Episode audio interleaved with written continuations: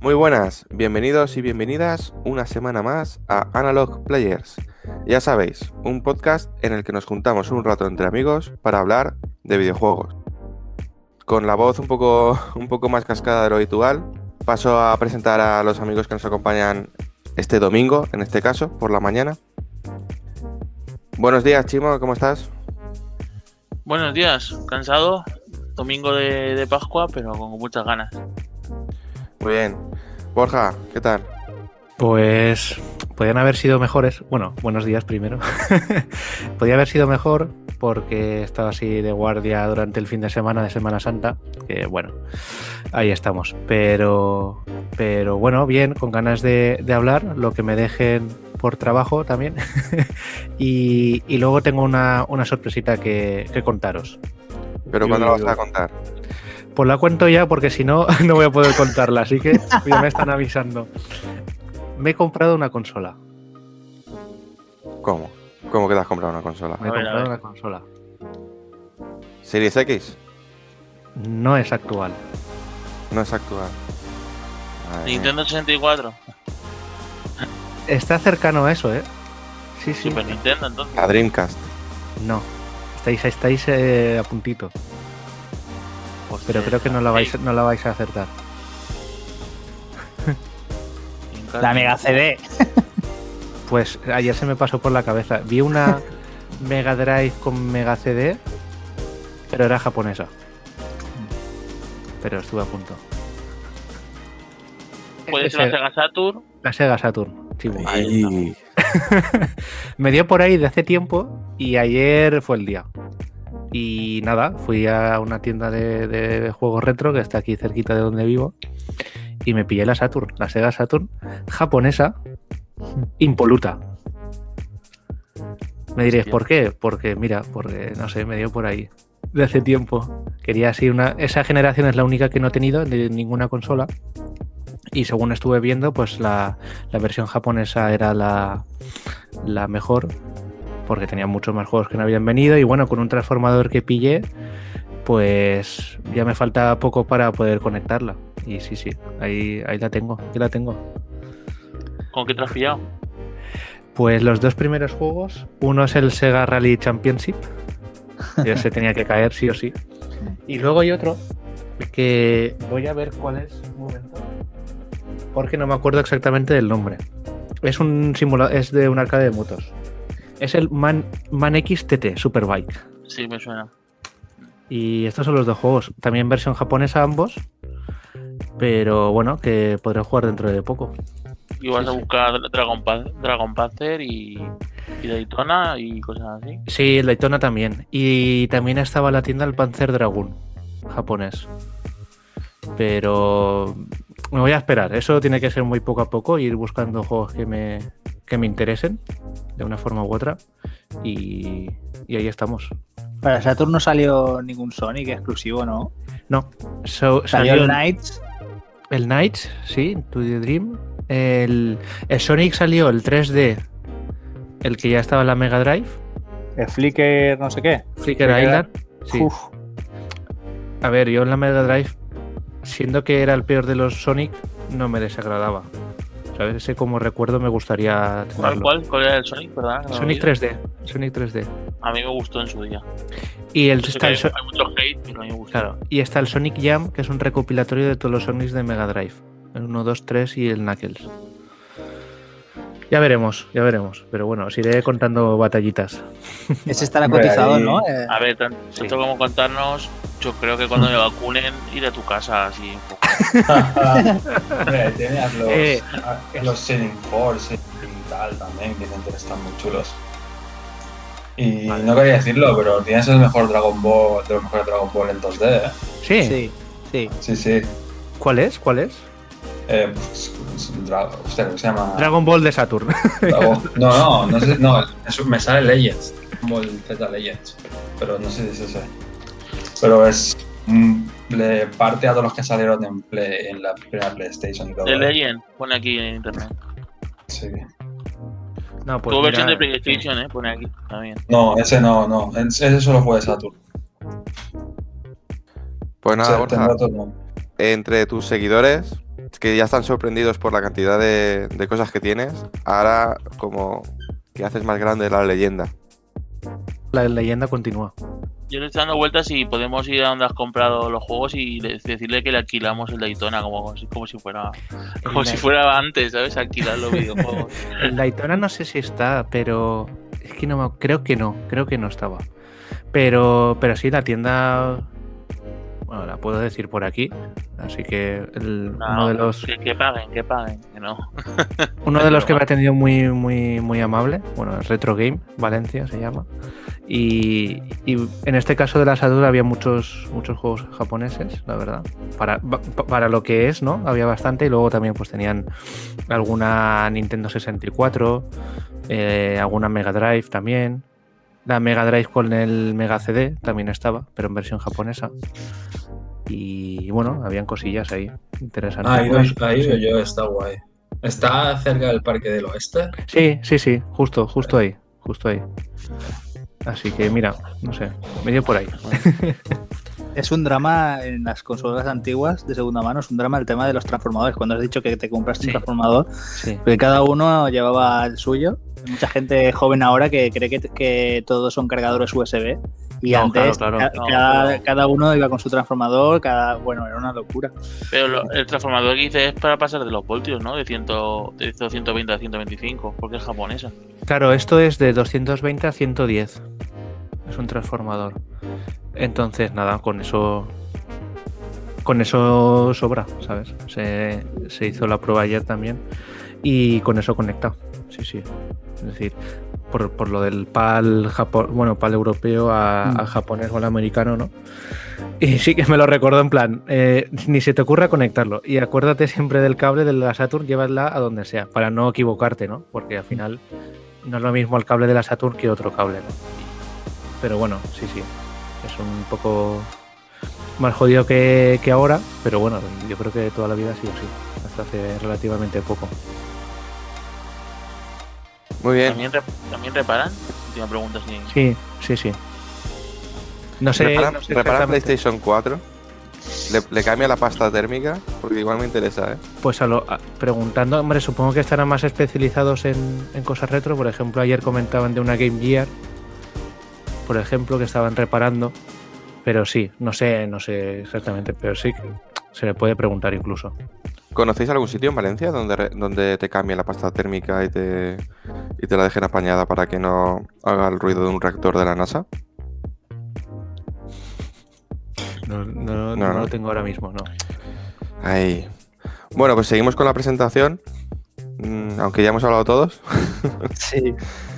Vale, pues Rafa, sigues tú. ¿Qué tal? Hola, buenas, ¿qué tal? Pues mira, hoy con bastantes ganas de hablar de los juegos que, que vamos a comentar hoy en Manqueando y bueno, y de las fatiguitas que no son pocas, ¿eh? Hay unas cuantas. No sé si, sí, sí, no sé si alguno de nuestros oyentes vio o intentó ver el directo, pero ahora lo comentaremos. Casi que mejor que no. Y por último, César. ¿Qué tal? No sé si preguntarlo, pero... Ya, eh, pues... Bueno, buenas. Eh, pues la verdad es que... Mejor, este, la verdad es que este programa me sirve a mí para, para coger fuerzas y, y ánimos, porque venía, venía después de una semana de mucha fatiga, videojueguil, y, y bueno, ya Borja, con su tema de la Saturn, ya... ya empezaba a animarme y así que ahora a mejor, pero sí, ahora con, comentamos el tema de, de Outriders que hay ahí para comentar y, y bueno, y también una cosilla que me ha pasado en nuestra fabulosa nueva generación de PlayStation cinco Entonces, aquí la mayoría ya sabéis lo que ha pasado. eh, no sé si lo comento ahora o, o lo dejamos... ¿Cómo lo veis? ¿Lo comento ya? Dilo. Yo, yo creo que como la intro ya la he fastidiado yo, adelante, ¿no? Qué broma, broma. No, dilo, dilo. Una Saturno... No, joder, no es, ¿no? No, no, no, no. Eso siempre entra. Pues nada, eh, estaba tranquilamente jugando a mi PlayStation cinco con su maravilloso mando, el que han etiquetado como de los mejores mandos que ha existido nunca, el DualSense, y de repente el botón erre dos, el gatillo derecho, el que normalmente se usa para todo, en casi todos los juegos, ¿no? El, el típico de disparar, el típico de usar habilidades y demás, pues ha dejado de funcionar correctamente. Así que nada, me asusté un poquito, eh, investigué por internet y resulta que, que hay mogollón, mogollón, mogollón de casos que le ha pasado. Así que eh, poco traumático todo esto. Ahora me comentáis qué opináis, pero vamos, eh, al parecer el botón físicamente tiene un, un alambre, pero así, un alambre. Eh, eh, lo comentaba ayer con Fran, que es así tipo la forma esta de las, de las pinzas de la ropa, ¿no? Eh, para, para hacer esa presión justa para que el botón esté, esté salido. Pues eso se, se rompe con bastante facilidad. De hecho, lo preocupante es que esto no es como un posible drift de los mandos de Switch o, o incluso de otros analógicos. Es que esto va a acabar ocurriendo sí o sí, porque ese alambre tiene una resistencia X y antes o después se va a romper. Ya digo yo que yo no juego a shooters, ni, ni a juegos de deporte, ni trato mal a los mandos, así que eh, tiene muy mala pinta esto, tiene muy mala pinta. Y añadir a toda esta fatiquita del mando que los mandos play, de PlayStation cuatro están desaparecidos, vamos. Yo no sé qué ha pasado, porque de ese mundo ya estaba muy desconectado. Yo tenía que me vino con la consola y ahí seguía cientos y cientos de horas, pero no sé, están muy difíciles y los pocos que puedes encontrar están muy caros. Así que mucha fatiguita, ¿eh? Con la nueva generación. Sí, con los, los DualSense. Bueno, decir que puedes jugar a cualquier juego de Play cuatro en Play cinco con el DualShock cuatro, ¿no? Por eso comentaba César el tema de que sí, eso es. Había buscado alguno. Y con los DualSense sí que cuando salieron las noticias de drifting, también en, en DualSense, parece ser que hubo un, una, una empresa que sacó un, un estudio donde comentaba el problema, que era un, un problema similar al que le pasa a los mandos de, de Nintendo Switch, a los nunchakus que dice Chimo. Nuncachus. Nuncachus. Ahí. Había una estimación de que a las cuatrocientas setenta horas de juego se podía replicar el problema, ¿no? Digamos que la, la, la... había una posibilidad alta de que a partir de las cuatrocientas setenta horas de juego, o cuatrocientas diecisiete, ya no me acuerdo muy bien el número, el número general, se replicara el problema. Y son pocas horas, ¿eh? Para, para que se dé un, una, una cosa así. Hmm. Pero bueno, este, este tema es, es, es distinto, es un problema distinto y, y que la verdad es que acogerá un, acogerá un poquito. Sí, de hecho, Fran, ahora que sacas el tema de las horas, eh, en mi caso podemos hacer un, un ejemplo muy fácil, porque yo estaba jugando, el último que estaba jugando a PlayStation cuatro era, aparte del Persona, era el Genshin Impact, sí. El cual llevaba trescientas horas en PlayStation cuatro. Ahora llevaré unas quinientas y algo, o sea, no llega al mismo número de horas que llevaba en PlayStation cuatro y ya se ha roto el mando. O sea, fijaros, fijaros lo grave que es. Pues nada, cuando veas las barbas de tu vecino cortar, pon las tuyas a remojar, ¿no? Bueno, eh, veremos. Eh, a ver, ya nos dirás si cumple Sony con, con el tema de la garantía. Sí, en el siguiente programa supongo que lo contaré porque... Eh, ¿Y cuánto tarda? ¿Y cuánto tarda y demás? Sí. En principio los mandos no están... Digamos que hay bastante stock de, de, de DualSense. No deberían de tener mucho problema para cambiarlo, pero bueno. No. Sí, lo que pasa es que sí que he visto en estos casos que, que te lo arreglan el, el tuyo propio. La gente que lo está enviando sí. eh, les mandan el mismo, tiene el mismo número de serie y tal. Uh-huh. Bueno, pues veremos a ver qué tal. Hostia, y una cosa, lo que no sé si... Eh, ¿cómo, ¿Cómo te has enterado de que no iba? ¿Porque lo notas mal al tacto o porque intentaste jugar al Astrobot, por ejemplo? No, eh, es que es muy curioso eso. Lo que se ha roto es físicamente lo que empuja el botón hacia afuera. El botón funciona en el sentido de que de que si tú lo apretas, hace la acción.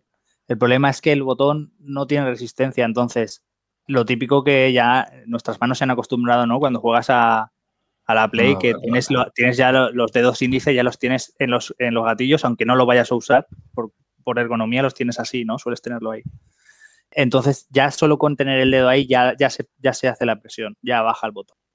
Entonces, yo ah. me di cuenta porque yo estaba jugando al Genshin y de repente eh, yo no notaba el botón en el dedo. O sea, yo en el Genshin lo usas para lanzar habilidades y de, una, de un lanzamiento de habilidad a otro, de repente dije, uy, y, y el botón, y, y pues eso, así me di cuenta. ¿Todos usáis el erre dos con el índice, la mano derecha? ¿Ninguno con el corazón? Yo con el... Bueno, el cor- con el corazón sí, pero me, pa- para hacer la imagen de las manos he dicho ah, lo de ahí. Sí. Es que he aprovechado bueno, el yo, tema para, wow. para sacarlo. Yo con el, yo con el índice, ¿eh? Lo acabo de comprobar ahora mismo. Me estoy rayando porque yo, cuando me decís eso, me tengo, me tengo que coger hasta el mando para decirlo. Acabo de hacer eso. Es imposible, Chimo, que jugando al FIFA uses el índice de la, en, en los dos botones, o sea, en los dos gatillos de arriba. Yo con los de arriba es el índice. Con el arriba es el índice, con el gatillo también es el índice. Yo también uso el índice, pero porque no igual si jugara a FIFA o, o cuando jugaba mucho al P E S, al P E S, no sé si a lo mejor sí que usaba el corazón, pero ahora mismo sí. eh, mi, mi mano se acostumbra a usar es que el sabes, índice. Sa- claro, ¿sabes qué pasa? Que, que normalmente en muchos juegos son los shooters. No, a ver, los dos botones es muy raro que los utilices, es decir, el botón de arriba, el ele uno, ele dos juntos o el erre uno, erre dos, yo creo que juntos no se utiliza, se alternan, ¿no? No, pero en, en algún hack and slash o en juegos de lucha, ah, bueno, ya. ¿no? Yo creo que sí que puede. Los deportivos se usan también juntos siempre, prácticamente. Sí. Sí, bueno, más ahora sí, puede ser, puede ser. No quiero ni pensar cómo, cómo se pueden usar juntos en utilizando un Joy-Con, pero bueno. No, eso es imposible. Con un dedo, con un dedo solo. Sí, ¿no? Apretas a los dos. Vale, pues si os parece pasamos a la sección de la actualidad, donde Chimo nos quiere comentar un par de cosas. Vale, pues vamos a empezar. No hay muchas noticias esta semana. La verdad que, que vamos a ocupar más tiempo hablando de, de juegos, que es lo que igual más interesa. Y en cuanto a noticias, vamos a empezar con la confirmación del cierre de la P S Store de, para, la, para comprar juegos de P S P, P S Vita y P S tres, que por fin Sony lo ha, lo ha oficializado. El cierre de, de la tienda de P S tres y P S P será el dos de julio y el de P S Vita será el veintisiete de agosto. Además, hice la prueba cuando lo confirmaron y ya no se puede acceder por navegador a las tiendas. Supongo que teniendo las consolas sí, pero no tengo ninguna de las tres yo, no, no pude comprobar. Eso de acceder por navegador creo que lo quitaron hace tiempo, ¿eh? Cuando a, antes de sacar incluso la PlayStation cinco. Hicieron una reestructuración y dijeron que para Play tres solo podrías acceder a la tienda desde la propia consola. Porque yo quería comprobar si había algún juego interesante para comprarse ahora en, en modo digital, porque al final sí que se podrán descargar y jugar sin ningún problema, pero no comprar. Sí, digamos un poco no, que esto sí. Es la confirmación a que, a que no se podrá comprar, pero sí que pues, se podrá descargar lo que ya se tenga, incluidos D L Cs y películas, etcétera. Aún así no, no deja de extrañar, porque al fin y al cabo es una, claro. una, es una tienda que no tiene un coste muy alto y que la gente podría seguir comprando. Lo que, lo que pasa es que seguramente quieran revenderte ese juego de, de nuevo por mucho más dinero en las nuevas consolas. Si no, no, no entiendo el movimiento. No sé vosotros que si queréis añadir algo más a esta noticia, aunque ya la comentamos en, en el anterior programa. También estaba, si queréis aprovecho, el, el rumor de que habían tenido el fallo de seguridad. Eh, entonces lo que han hecho es eh, no gastar más dinero en más recursos y cerrarlo directamente. Pero a mí no me... Es lo que ya comentamos un poco. Eh, creo que hay, por ejemplo, habían desarrollos de, de P S Vita que aún estaban en marcha. Es verdad que es menor, pero aún estaban en marcha y no van a poder acceder a la Store. Mm, también, pues, yo qué sé, es una biblioteca de juegos que puedes tener en cualquier momento y que va a desaparecer, al contrario que Xbox, que sí ha querido dar la imagen y de que los juegos desde la Xbox eh, primigenia hasta la actualidad puedas, puedas tener oportunidad de jugarlos, ¿vale? Incluso metiendo el disco.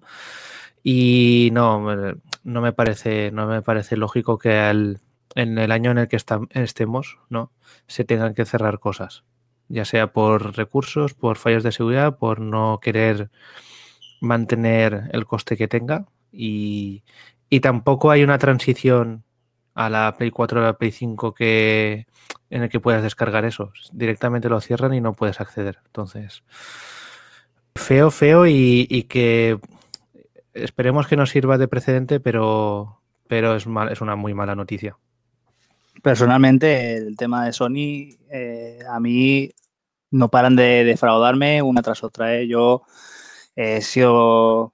No, Sonyer, como se suele tachar, ¿no? Pero sí que a mí me ha gustado mucho sus consolas y sobre todo sus juegos, desde la PlayStation uno, pero es que uf, cada vez peor, ¿eh? Y el tema de la Vita a mí me dolerá siempre en el alma porque yo soy de los pocos que la defendían y, y creo que estuvo bastante adelantada tecnológicamente a su tiempo. Es decir, ahora mismo si Vita no existiese y ahora mismo la sacase Sony, eh, estoy seguro que triunfaría donde no triunfó antes.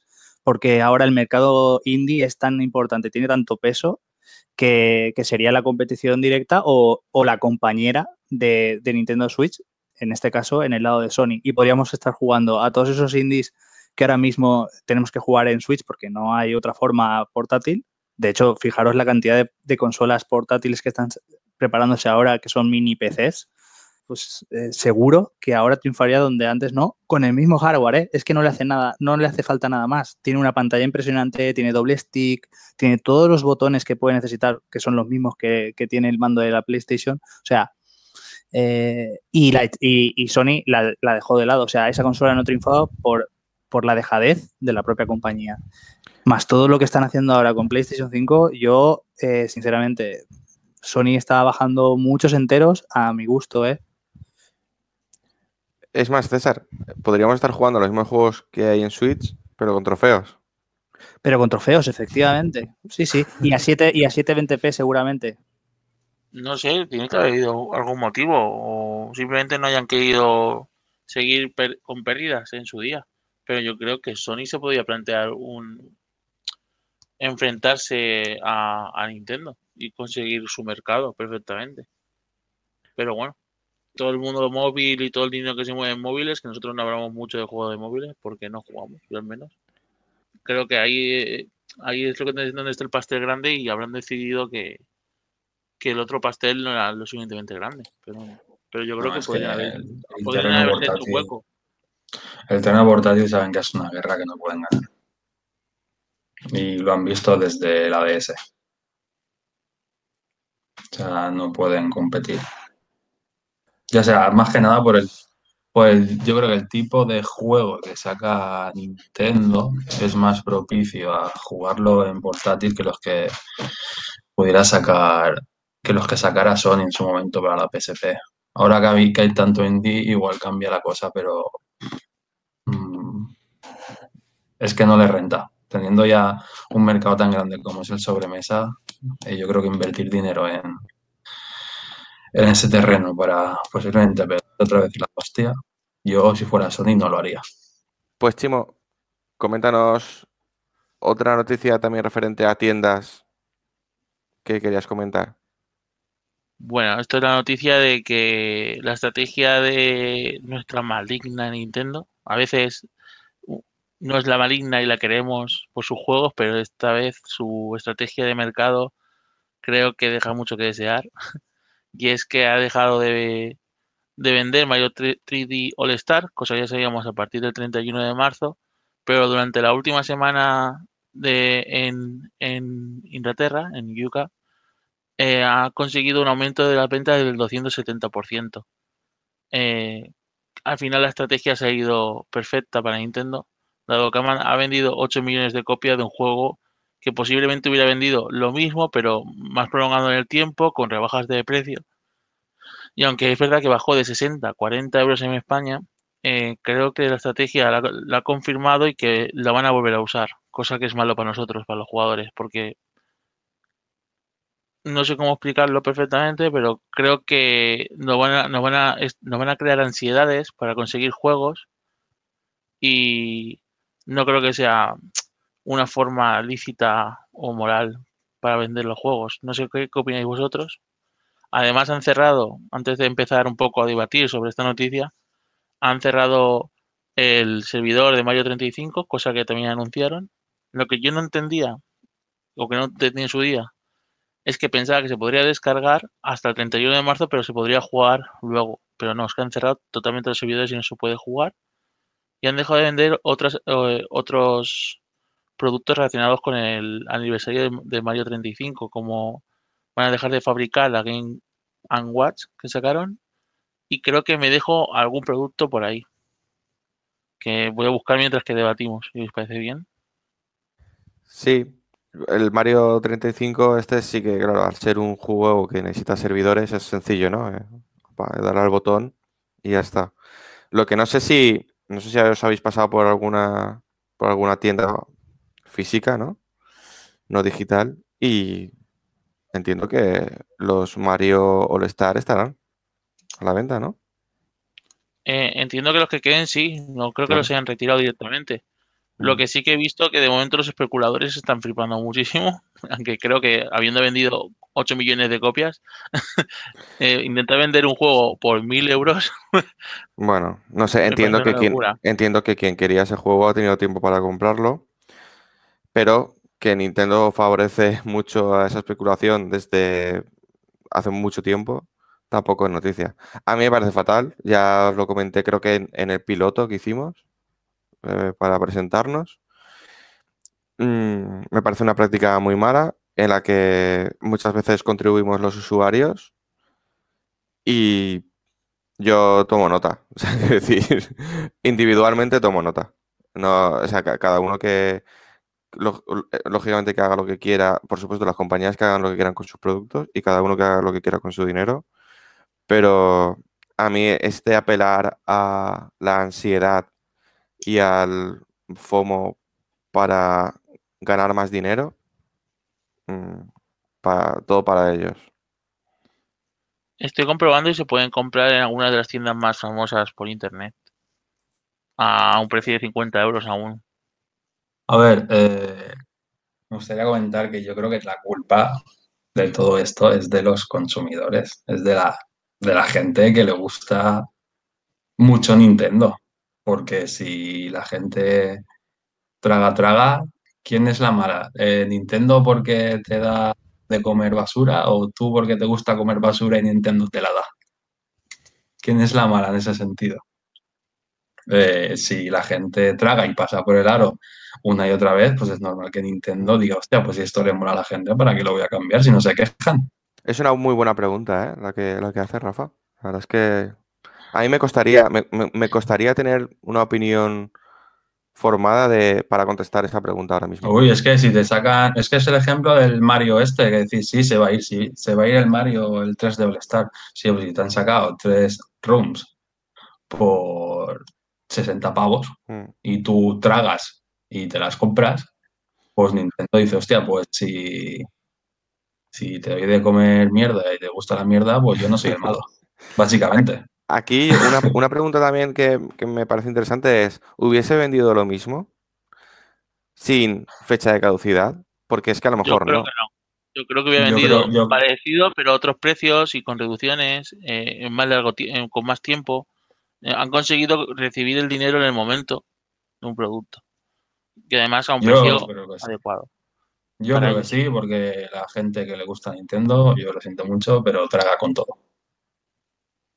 Traga con todo, o sea, es así. No, a ver, que... Tampoco ha habido quejas, vamos, la... los Joy-Con, no, es porque, oh, el Joy-Con, el drift, oh, qué gracioso, no, tío, te has sacado una consola que a los dos días tienes un drift, quéjate. No, me compro otros que valen ochenta pavos, y ya está, tus ochenta pavos, ¿sabes? No, pero aquí... bueno, eso lo reconocieron y lo cambiaron, ¿no? En todo el mundo. ¿Lo del drift? Lo del drift sí que ido, lo de, no le han ido cambiando los mandos a la no. gente. Ah, bueno, que, que hacían recambios dependiendo del país, te hacían la, te, claro. te los cambiaban, otros arreglaban. Pero... Ah, yo entendí y leí por ahí que estaban, que como que habían reconocido y estaban dando, estaban mandando al servicio técnico y te los cambiaban, otros se arreglaban, o algo así entendí. Da en igual, ¿no? Que sean algunos sitios, no podemos justificar todo lo que hace. Porque no, Nintendo, bueno. Nintendo es, yo, bueno, a mi gusto, es la compañía que peor trata a los consumidores. La peor. Pero si a la gente le gusta tragar, pues, pues tragar. Y ya está. Hombre, no siempre tiene no tienen la mejor fama del mundo. Nunca la han tenido y nunca han sido los mejores en ese sentido. Porque han, eh, han tenido movimientos en, en, antiguamente de los cierre de el cierre de los puntos. Había como unos puntos de un club Nintendo y desaparecieron de gente que tenía muchísimo porque no compró nada, dieron poco tiempo, cosas así raras que, que han hecho con los usuarios. Y bueno, y ya con, con los distribuidores también. Pero bueno, al final son compañías, no son amigos y hay que, y hay que saber tratarlos como nosotros, como clientes, y hay que exigirles. Ah, lo, también tengo aquí una de las, las otras cosas que han desaparecido, algunas que me parecen sangrantes, es el cierre de los servidores de Super Mario Maker para Wii U. Vamos, que ese, ese juego, si no te no descargaste lo, lo, las pantallas creadas por, por los usuarios, a mí no sirve para nada. Y el fin de la venta de productos en, en Nintendo Tokio.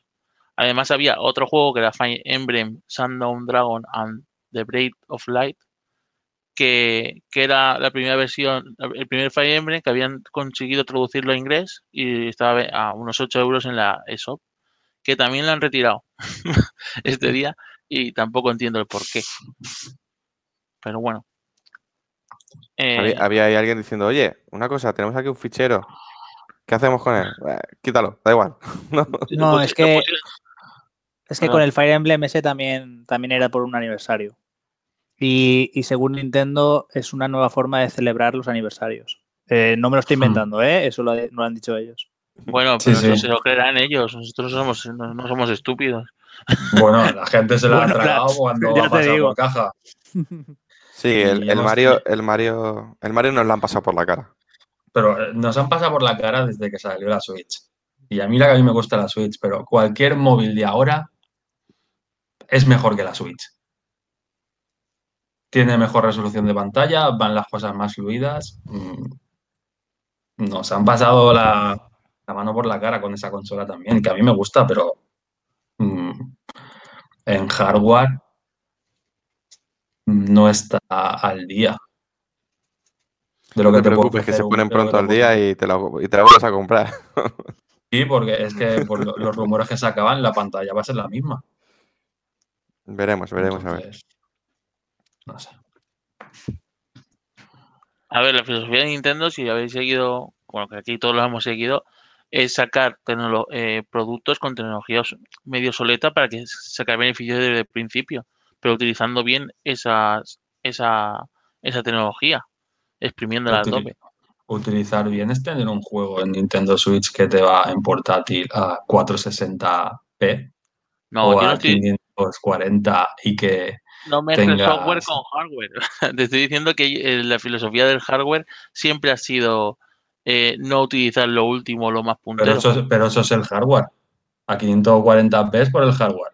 Porque yo la consola no va para más. Que cuando habláis de por de, de, de tres D All Star ha sido vagancia pura y dura. Y venderte el, la ROM directamente. O sea, ahí la Switch se podía haber hecho algo mucho mejor. A ver, podían haber, sac, haber sacado más potencia del tres D All-Star. De todas Pero formas, no, la, no he querido Switch, preocuparse.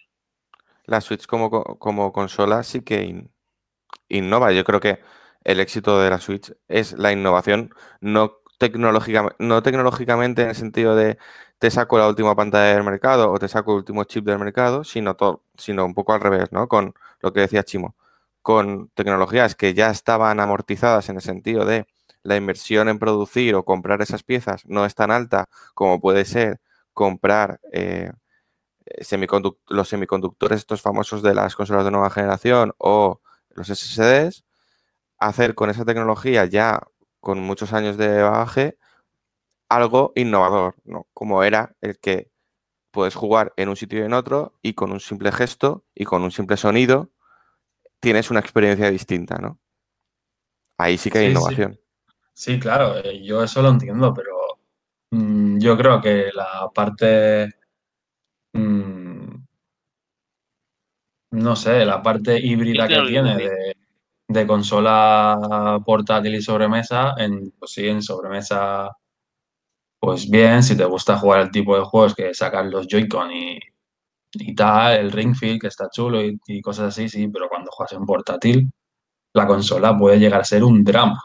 Y mira que yo juego mucho en portátil y según qué cosas puede ser un drama, porque ya la resolución es sangrante. Entonces, sí.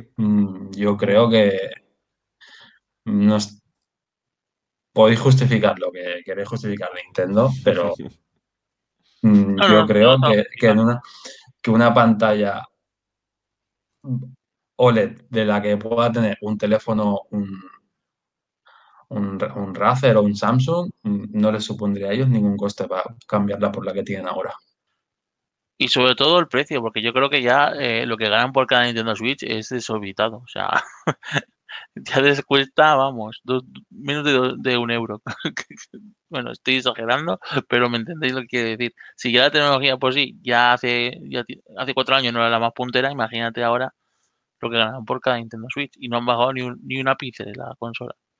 Pero bueno, igual nos estamos extendiendo mucho en, en una noticia que ya sabíamos que iba a pasar. Y si queréis pasamos ya a la mandanguita de los juegos y... Hablamos de más juegos... Casos de éxito, ¿no? Casos de éxito de, de juegos de lanzamiento, ¿no? Sí, hombre. punteros, punteros. Hombre, eh, estuve leyendo y fue el, el lanzamiento más exitoso de Steam, ¿eh? De Square Enix por delante de los Tomb Raider y del Vengadores y todo, ¿eh? Pero pues ese éxito, ese, ese, ¿estamos hablando ya de Outriders? Sí, eh, vale, sí, sí. Vamos a hablar de, del juego de People Can Fly. Outriders, que salió el primero de abril. Vale, es que ese éxito que comenta Rafa será por número de descargas, porque por número, sí, de, jugadores, por número de jugadores no va a ser. Jugadores concurrentes, cuatro. Bueno, no comenta drama, Rafa. ¿eh? Comenta... Bueno, bueno, el jueves fue, el jueves intentamos hacer un directo, que fue el día que salió, y un drama. O sea, durante la mañana creo que se pudo entrar decentemente, más o menos. Bueno, eh, y luego hay otras fatigas que ahora contará César, que le pasaron a él para conseguir descargárselo. Pero luego ya por la tarde-noche, imposible entrar. Entrabas, te tiraba. Eh, pff, no conseguías hacer match, o sea, matchmaking, jugar con tus, con tus amigos, porque desde el propio juego no te salía la gente conectada. Sí, era, era difícil. Aquí simplemente comentar que el Outriders es un es un juego, este típico shooter looter que se puso tan de moda a partir de, bueno, no sé si Destiny o juegos de este tipo, de The Division, ¿no? Un juego en tercera persona con, que tiene una trama, pero te invita mucho a, a jugar en, en cooperativo online, con donde puedes elegir personajes una vez terminas el prólogo de cuatro clases distintas, aunque la escuadra se forma con hasta tres jugadores, ¿no? Mm. Y no sé si lo he dicho, es en tercera persona y recuerda mucho, bueno, a mí me recuerda mucho a, a un Destiny por este, pues no sé, mundo permanente shooter looter, ¿no? Solo que al ser en tercera persona también me vienen muchos recuerdos de cuando jugábamos a, a The Division. El, el primero, el segundo no, no, no lo he jugado, pero entiendo que no se tiene que ir mucho. Y una jugabilidad muy parecida a Gears, ¿no? En el sentido de que, bueno, aquí no hay, no hay saltos, sino que hay más coberturas. Y, y, y bueno, no sé si vosotros tenéis un poco esa sensación en cuanto a lo poco que nos dejó jugar, de lo que es sí. el juego en sí. Y luego, pues lo que comentaba Rafa, ¿no? Que intentamos jugar, pero, pero era muy difícil. Mm, eh, Primero, eh, era muy difícil entrar.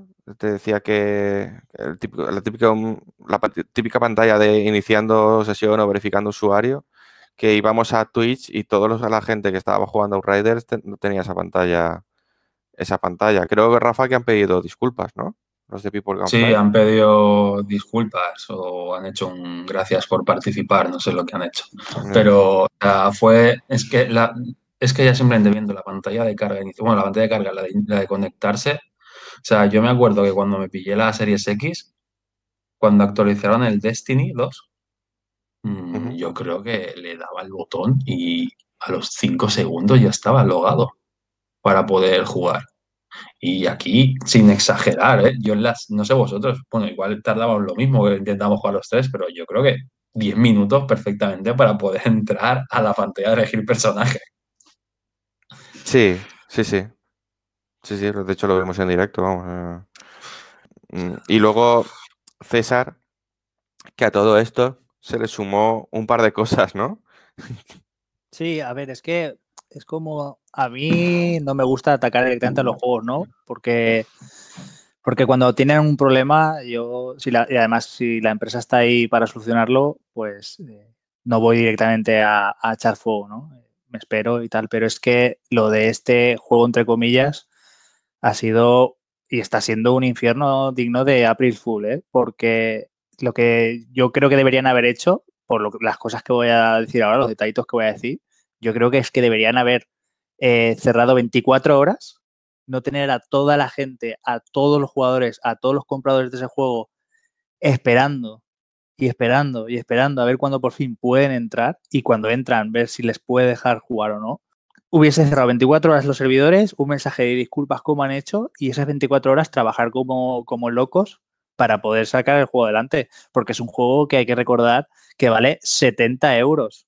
Nosotros porque tenemos la suerte, o bueno, la suerte también estamos pagando el Game Pass, pero que lo han puesto en el Game Pass y estamos jugando desde Xbox. Pero bueno, eh, en general, todo lo que engloba Outriders es error. Yo lo tacharía como fallo o error. Desde la instalación del juego, que yo estuve de, el, desde el treinta de marzo intentando instalarlo y me daba error la instalación, hasta que no se te guarden los progresos en el servidor. Es decir, cuando por fin conseguíamos entrar eh, todo el avance que podíamos haber hecho, si no habíamos finalizado al cien por ciento una misión y te tiraba, todo ese avance se perdía. Yo tuve que repetir el prólogo tres veces y, y la selección de la clase la tuve que repetir dos veces. Eh, eso es imperdonable. O sea, en el mismo momento en que tú haces un juego online, sea M M O, sea juego con servicios, sea un shooter looter, todo lo que sea que tu progreso está en servidores, el progreso se tiene que actualizar constantemente. No puedes hacer que el usuario se frustre repitiendo y repitiendo tramos que ya ha hecho y escenas y cinemáticas. O sea, eh, yo lo pasé muy mal con este juego y he estado intentándolo durante dos días enteros porque creo que tiene potencial, pero es que eh, es pegarme contra un muro, contra un muro, contra un muro. Mm, y luego el tema ya de la jugabilidad, cuando por fin estábamos dentro, sí, me recuerda una mezcla entre Division y Gears, pero, pero es muy caótico en el sentido de que tiene este sistema que yo tanto odio, que es el aparecer enemigos hasta que no matas al jefe o al capitán de la patrulla enemiga. Los enemigos masilla, ¿no? Que conocemos como masilla, están saliendo y saliendo y saliendo constantemente. A mí eso no me gusta. A mí me gusta un sistema como, por ejemplo, el Genshin o como, por ejemplo, el Destiny, ¿no? Que tú... que aún así en el Destiny también había momentos en que spawneabas sin parar, pero tú vas limpiando el mapa y lo completas y ya está. No es eh, enemigos, sacar enemigos porque sí. Luego, el menú se mueve súper, súper lento. Muy lento, eh, para, muy lento. Lentísimo. Para sacar el mapa no hay un botón directo, tienes que irte a las, a, al inventario del personaje y cambiar de pestaña al mapa. El seguimiento de las misiones solo puedes marcar una y, y, y es frustrante además no poder porque no te puedes poner marcas en el mapa ni puntos de, de interés para, para que te guíen a ir hacia allí. Los mapas son pasillos interconectados por pantallas de carga muy estúpidas, en plan de abre una puerta y sale una pantalla de carga, o haz un salto de un puente que está roto y hay una cinemática. O sea, está muy, muy, muy mal hecho el juego. Muy mal hecho. Y es un juego que yo lo definí, bueno, un juego, ya digo, entre comillas, pero yo creo que se podría resumir con algo que dijo Rafa, que creo que está muy acertado ahí, y es que este juego llega muy tarde. O sea, este juego, sinceramente, si le quitas la resolución que tiene, eh, podría haber salido en la, en la generación de PlayStation tres y te lo crees, por la estructura interna del propio juego, la lentitud de la carga de los menús, eh, el marcado de las, de, de las armas para desmontar es lentísimo. O sea, tienes que ir una a una, esperar a que salga la descripción del arma para poder pulsar el stick para marcarlo como basura, para, para destruir. Uf, eh, las conversaciones con los personajes, todas tienen cinemática, eso está muy bien de agradecer en un juego single player, pero en un juego así que te incita a ir eh, rápido, ¿no? A rápido, ¿no? Un dinamismo así de acción sí. y tal. Te, te corta mucho el, el, el, el, el hilo y además, como luego todo lo demás también va lento, o sea, es que todo se siente muy lento, pues te da una sensación de que te está frenando y frenando y frenando, no sé, eh, muy mal. Yo he jugado unas cuatro o cinco horas en tres días intentando entrar cada dos por tres y, y he de decir que el juego va mejorando en cuanto a lo que es la historia y los mapas, pero es que tienes que sufrir, sufrir, ¿eh? para, para conseguir jugar un rato, o sea... No sé en qué otra situación le podría estar dando yo tanto tiempo de mi vida a un juego, pero en serio, es fatal, fatal. Me llama mucho la atención lo de las cinemáticas, ¿no? Porque se supone que en un juego de ese, t- de ese tipo, como que mucha cinemática mmm, a lo mejor no encaja con ese tipo de juego. Y mira que, que creo que a nosotros coincidimos en que nos gusta que...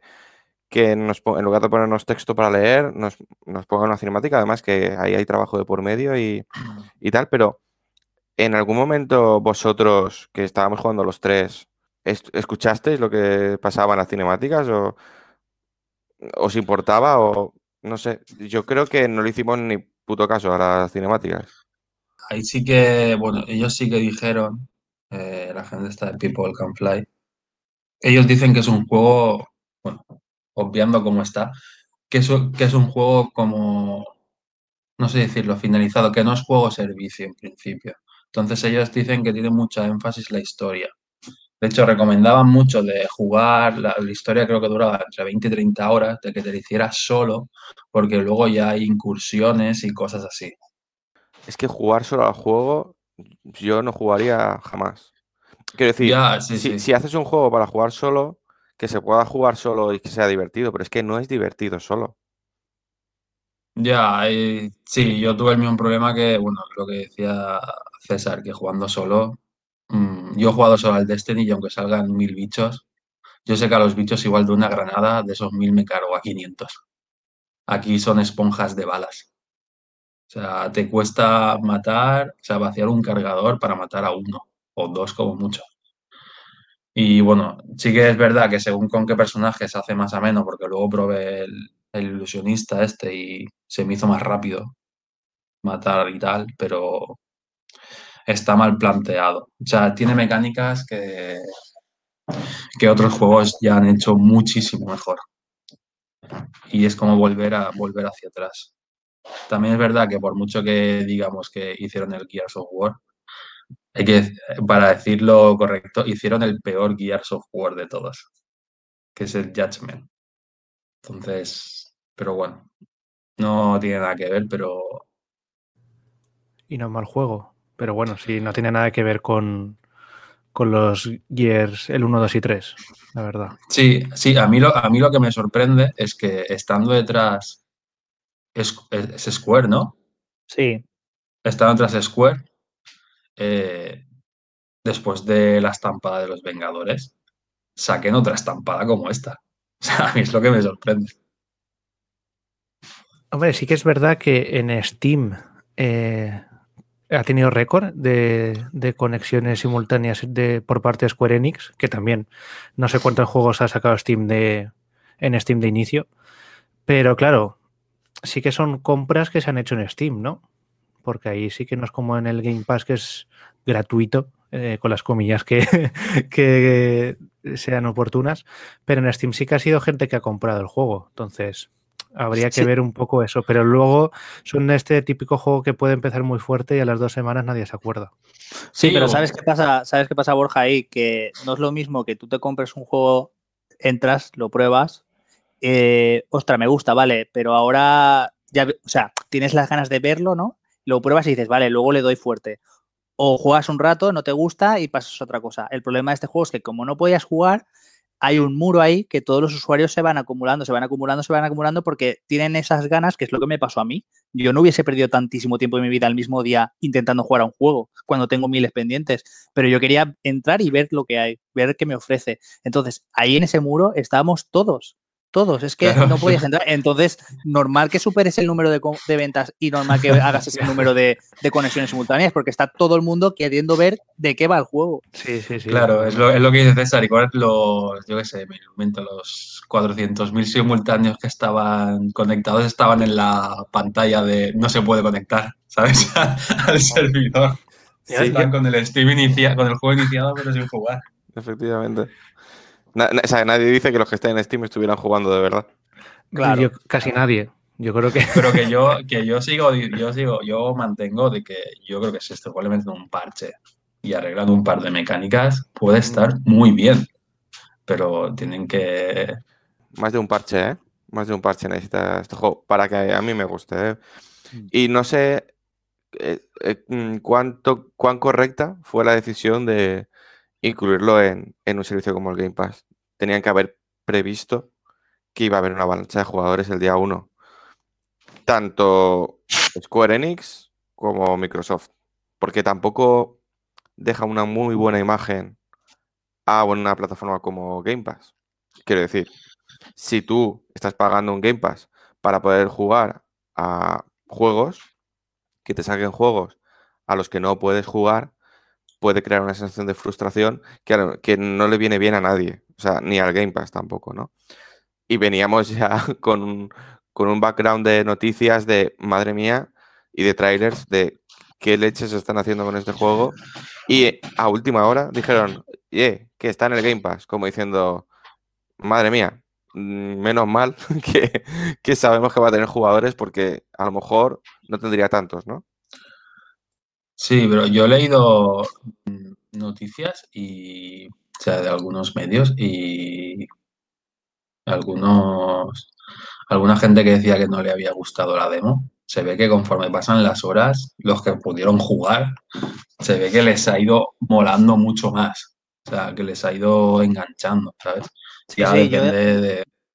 yo ya digo que voy por el tercer mapa y pega un subidón importante. A mí me gusta bastante... Sobre todo porque, como has dicho antes, Rafa, el ilusionista yo creo que es de las mejores clases que, que hay ahora mismo, sin haber probado sí, las claro. otras, pero, pero sí he visto vuestro gameplay y, y yo creo que es mata, mata muy rápido y, y, y, es, y está bien las habilidades que tiene.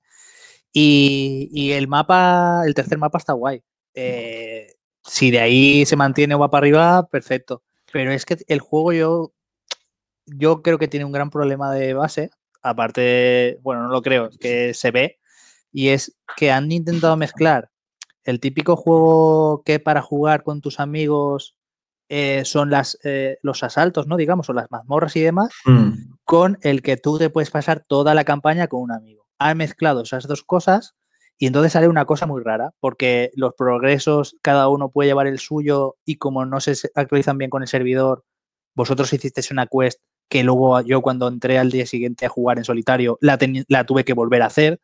O sea, es que tiene fallos muy graves de, de la persistencia de tu progreso. O sea, yo ayer os juro que yo estaba matando el primer boss real del juego, que tiene tres barras de vida, es un boss grotescamente enorme, y, y os juro que, que, claro, las primeras dos veces me mató, lo típico que aprende los patrones y, y, y pruebas a ver si es posible o no en single player. Pues cuando llevaba ya su última barra, yo sufría porque no me tirara, porque es que como me tirase me iba a tener que hacer todo el boss otra vez. O sea, yo no, o sea, no puedes hacer que un usuario esté jugando así a tu juego. O sea, no puede ser. Bueno, la fatiguita de la semana. Y lo, lo más triste es que cuando acabemos yo voy a intentar jugar ahora, ¿eh? Porque me han entrado ganas para, para ver si el, llego al mapa este de Goventas y... Pues, sí, sí, sí, sí, eh, pues perfecto que, que según avances vaya mejor, la verdad. Vamos ahora, si os parece, a... O sea, de, vamos a dejar el vinagre atrás. Vamos a, a hablar de cosas más positivas, ¿no? Eh, que nos está quedando un poco, un poco vinagre esto. Vamos a hablar de Persona. ¿De qué Persona, César? Vale, pues eh, en un principio nos vamos a centrar en Persona cinco Royal. Es un, un J R P G, ¿no? En, en, pero en el sentido más amplio de la palabra, porque aparte del tipo de juego que es, es está ambientado en, en Japón, ¿no? En lo que podía ser pues, un, un tiempo presente. No se inventa cosas raras ni... Bueno, luego ahora, ahora veremos que también tiene cosas raras, como buena japonesada, que es... Esto ya de por sí puede romper mucho eh, lo que un J R P G suele ofrecer, ¿no? Que es un mundo inventado, de fantasía y con, y con pues no sé, eh, armas imposibles y monstruos imposibles. Y eso ya choca. Mucha gente ha oído hablar de esta saga, pero, pero tiene dudas, ¿no? No sabe... De hecho, vosotros, yo estoy seguro que alguno de vosotros conoce la saga, pero no tiene ni idea de, ni de qué va ni de cómo se juega. Así que voy a intentar a ver, darle forma. A mí me pasaba, yo lo digo porque esto a mí me pasaba, ¿vale? Yo descubrí Persona con el tres en PlayStation Portable y, y al principio no entendía nada. Estaba acostumbrado a ver castillos y mapas para explorar y tal y, y aquí es más como si fuese lo que se dice una... Bueno, puede dar la sensación de que es tipo como una visual novel, ¿no? De, de estar hablando con gente y, o una aventura gráfica y, y más eso que un R P G. Pero nada más lejos. Los Personas son R P Gs con batallas, mazmorras, crafteo y, y, y demás núcleo de, de cualquier eh, juego de rol, ¿no? Lo que pasa es que hace énfasis mucho en, la, en los personajes, la relación con los personajes. Y por eso cuando alguien ve capturas de pantalla o ve vídeos o tal, normalmente siempre suele ver partes que están hablando personajes y, y, y pues puede confundir, ¿no? Eh, de qué género es el juego. Incluso puede que ni le interese. Eh, porque he dicho que vamos a centrarnos en Royal y me has preguntado de qué Persona íbamos a hablar, porque sí que comenté fuera de micro que, que quería comentar un poco también el Persona cuatro. Eh, porque Persona cuatro para mí es el, el mejor de la saga, eh, entonces sí que quería nombrarlo en ciertos puntos. Eh, Persona cuatro sería más cercano a lo que podía ser algo así como la trama de Death Note, si, eh, supongo que la mayoría lo conocerá y si no, pues... Eh, Es una trama donde ocurren asesinatos y nuestro rol es encontrar al asesino, ¿no? Y evitar que se cometa el siguiente crimen sin conocer quién es realmente el asesino. Persona cinco eh, cambia todo eso y, y lo que nos plantea es eh, liberar el corazón de la gente que, que, se, que se le está yendo la pinza, ¿no? Se están volviendo locos y, y están a punto de cometer un crimen muy gordo. No tiene por qué ser, ser solo un asesino que mata gente y ya está. Sobre la historia, no vamos a entrar en spoiler.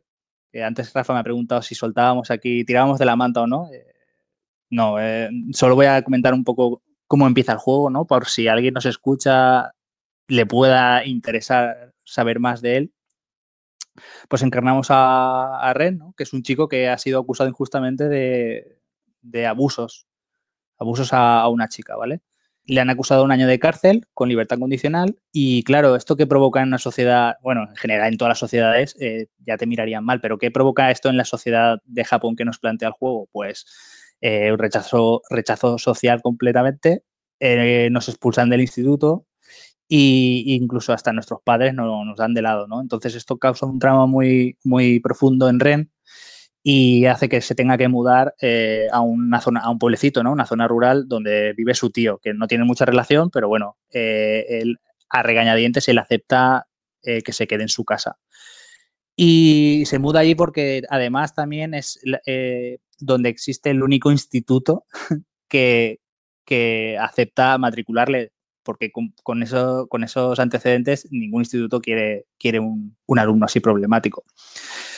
Eh, entonces, eh, ¿qué pasa? Que en el instituto se enteran más o menos de, de nuestro pasado y entonces, eh, pues, eh, ahí nos hacen también el vacío y demás. Y en uno de estos paseos por, por el instituto descubrimos que, que hay un caso grave de abuso físico en, en el equipo de voleibol. Eh, ese día nos quedamos un poco moscas y volviendo en el, en el metro... Eh, Al, persona, al protagonista le vibra el móvil y se, le ha inter, y, y se le ha instalado una aplicación muy extraña en el teléfono que no puede ni borrar ni nada. Y eh, desde ese mismo día también empieza a tener unas pesadillas. Eh, en estas pesadillas el protagonista se trasladará a un mundo raro. Aquí entra la parte fantasiosa de, de la saga de Persona y la parte más, más, más japonesa también. eh, este mundo se llama Mementos, ¿no? Y, y ahí nos aparecerá un personajillo que es como un gato humanoide, que esto no es spoiler, es el principio de la aventura y se nos presenta así, ¿vale? Eh, nos comenta que, que, que él dice ser un humano, pero tiene una amnesia muy fuerte y que eh, lo único que sabe es que para solucionar el problema de amnesia y saber quién es, tiene que resolver el problema de ese mundo. Y entonces, como nosotros también estamos metidos ahí cada vez que nos vamos a dormir, pues entonces es como que se hacen una amistad para ayudarse mutuamente en resolver los problemas de, que hay en ese mundo, ¿vale? Voy a dejar aquí la, la historia, pero en ese mundo básicamente lo que hay es las representaciones o las manifestaciones de los instintos perversos de, lo, de los instintos perversos de los seres humanos, ¿de acuerdo? Cuando, pues, por ejemplo, eh, un profesor de arte, ¿no?, de dibujo, que explota a sus alumnos para que les haga unos dibujos mm, supercurrados y luego él los, los vende como que es creación propia y demás. Puede ser, eso es un ejemplo, y otros ejemplos, pues puede ser eh, una persona aislada en su casa porque una compañía le ha hecho creer que su familia murió por su culpa y esa persona está a punto de suicidarse. O sea, trata temas muy, muy serios. Eh, entonces, básicamente, la estructura es: voy a este mundo e intento hacerle cambiar el corazón, en este caso, de esa persona que, que, que está a punto de hacer o una maldad súper grande contra la sociedad o contra sí, sí misma, ¿no? Y, ¿Y cómo se juega esto? El avance de esto, ¿cómo se desarrolla? Lo digo porque es muy importante en la saga Persona, me parece que está muy guay. Ya en el cuatro me flipó. Y es una, un, la estructura es un curso escolar. Eh, allí no es como aquí. Eh, en España normalmente pues es hasta junio, ¿no? Ten, empezamos en septiembre, octubre, ¿no? Y en junio se acaba y vacaciones de verano. En Japón no. En Japón es de abril a marzo, ¿vale? Y, y es ese año escolar y cada día podemos hacer una acción por el día, una acción por la tarde y una acción por la noche. Y así es como, digamos, van avanzando en el calendario los eventos. Eh, hasta aquí es lo que voy a contar del juego. Si tenéis alguna duda o alguna apreciación, si no, ya paso a la parte de lo bueno, las luces y las sombras. No sé si Rafa quiere añadir algo de la historia. Eh, no, tampoco quiero entrar. Bueno, lo que me gusta a mí de la historia, bueno, aparte de la trama y tal, es, o sea, me gusta mucho cómo está contada. O sea, no sé si, bueno, se puede comentar, ¿no? De que todo, por algún suceso que, por ejemplo, empiezas el juego, la historia es narrada por el protagonista. Hmm. O sea, es, en, es el pasado, es antes. Son sucesos anteriores, o sea, es, o sea, bueno, ya lo veréis, pero para no entrar mucho, pero es la historia está narrada por el protagonista hasta cierto punto. Sí, eso, eso choca un poco al principio porque, claro, eh, si el protagonista te lo está contando, sabes que el protagonista no va a morir. Entonces eso choca un poco, pero bueno. Sí, pero a mí me gusta el sistema de cómo, de, de cómo la cuentan y por qué se está contando así. Y me ha gustado bastante. Pues nada, pasamos a la parte de luces y sombras, que llamo yo. Sí, porque a mí, el, a mí, bueno, ahora tú, a mí el gameplay me mola muchísimo. Vale, pues eh, yo aquí podría uf, no solo hablar largo y tendido de las cosas buenas que tiene el juego, pero es que además... Eh, son cosas que me gusta porque conforme las cuento, las recuerdo y, y, y es impresionante. Desde la interfaz, ya lo comenté, no me acuerdo por qué hablamos de este juego previamente en programas anteriores, pero ya comenté lo de la interfaz, que me parece, yo de, creo que es la mejor interfaz que he jugado, o sea, que he visto en un juego. Eh, pero me parece exquisita. Es, es como estar viendo un cómic, pero sin las formas cuadriculadas de las viñetas que estamos acostumbrados. O sea, me parece increíble. Cada pantalla, cada personaje, cada tienda, todo es diferente. No hay formas preestablecidas de cuadrículas. O sea, es impresionante. Eh, si a alguien no le atrae nada al juego, porque, o porque no lo conoce o, o porque no le atraen los J R P Gs, desde luego el apartado visual te llama la atención. Es, es impresionante. Son composiciones artísticas los menús, no, no, es, no son menús al uso. Eh, luego la música, ya, ya también lo dije que, que me iba a saber fatal no poder, porque no podemos poner ningún, ni siquiera un fragmento de ninguno de los temas que tiene, pero, pero lo lamento la, eh, enormemente, eh, que no se pueda poner nada, porque me parece de esas, de esas bandas sonoras que no te cansan nunca, o sea, aunque lleves doscientas horas y, y que días después, o incluso meses, eh, sin darte cuenta, eh, empiezas a tararear y dices, ostras, ¿y esta canción de Persona por qué me viene ahora? Es, es, es increíble. Yo me la pongo todas las semanas y es que es automáticamente, cuando me la pongo es porque mi cerebro, estoy muy saturado del trabajo, lo que sea, y digo, necesito alegrarme un poco. Es ponérmela y automáticamente me alegra. Pues nada, dejaremos un par de, de canciones en los enlaces de, del, del programa en YouTube para que... de toda la, la, la lista de la banda sonora, que me parece increíble todos los, todos los temas, dejaré dos para, para que abráis boca. Sí, aprovechando, aprovechando la, la banda sonora, creo que es lo de lo poco que voy a comentar del juego, pero me pasa en este Persona cinco, igual que en otros juegos, que me pongo la música antes de haber jugado al juego, porque a lo mejor muchos pues salen covers en, en YouTube o... o por ejemplo hay uno, bueno, sí, covers eh, generalmente. Eh, me pasó también en el caso de Undertale, de los Halo... Muy bueno, ¿eh? Undertale. Undertale es la, vamos, no, no quiero decir una palabra malsonante de lo buena que es. Sí, sí. Y Deltarune también, Deltarune. Eh, y todo eso, pues, Persona cinco es una de las mejores, realmente, por sí, la, sí. los temas cantados, por cómo suena todo, el estilo...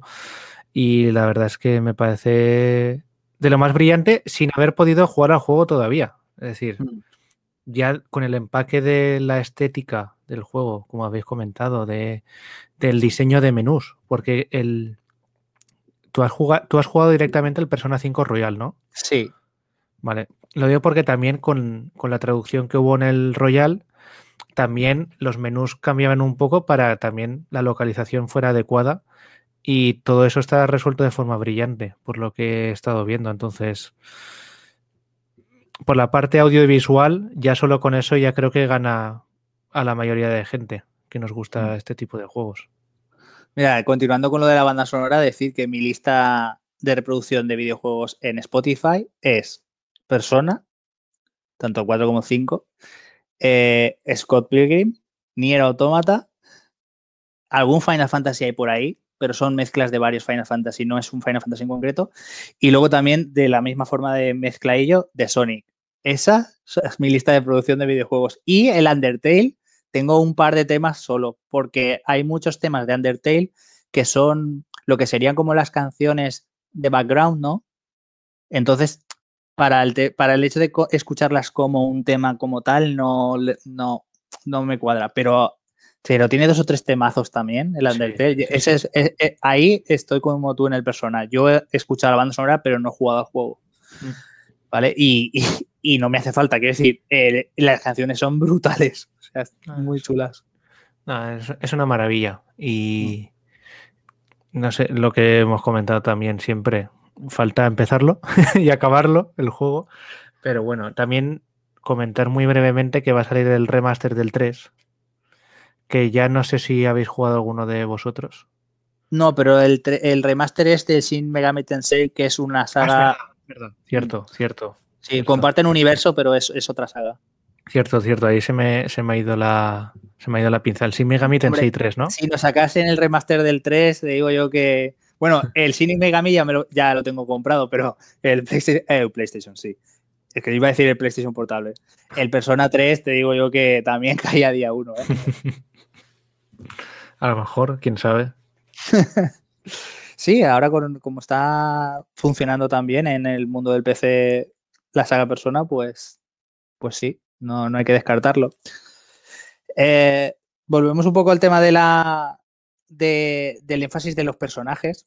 Siempre que hablo de, de ellos, eh, no se me ocurre otra cosa que, que definirlo como perfecto. O sea, la saga Persona, mira que yo he jugado eh, R P Gs, ¿eh? Pero sobre todo los del cuatro, es que todos me parecen redondísimos. Todos son diferentes, todos son carismáticos, prácticamente a todos les coges cariño. O sea, lo que hace esta gente a nivel de personajes, porque hay que recordar también que eso es una estética anime, que tú podrías...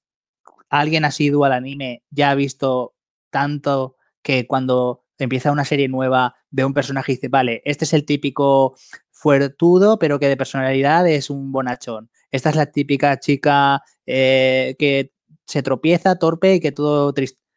¿Sabes? Estos estereotipos eh, asiáticos tan conocidos, pero es que esta gente lo que hace con los personajes es increíble. O sea, ya a nivel de diseño eh, me encantan, pero es que luego las personalidades que les da también lo redondea.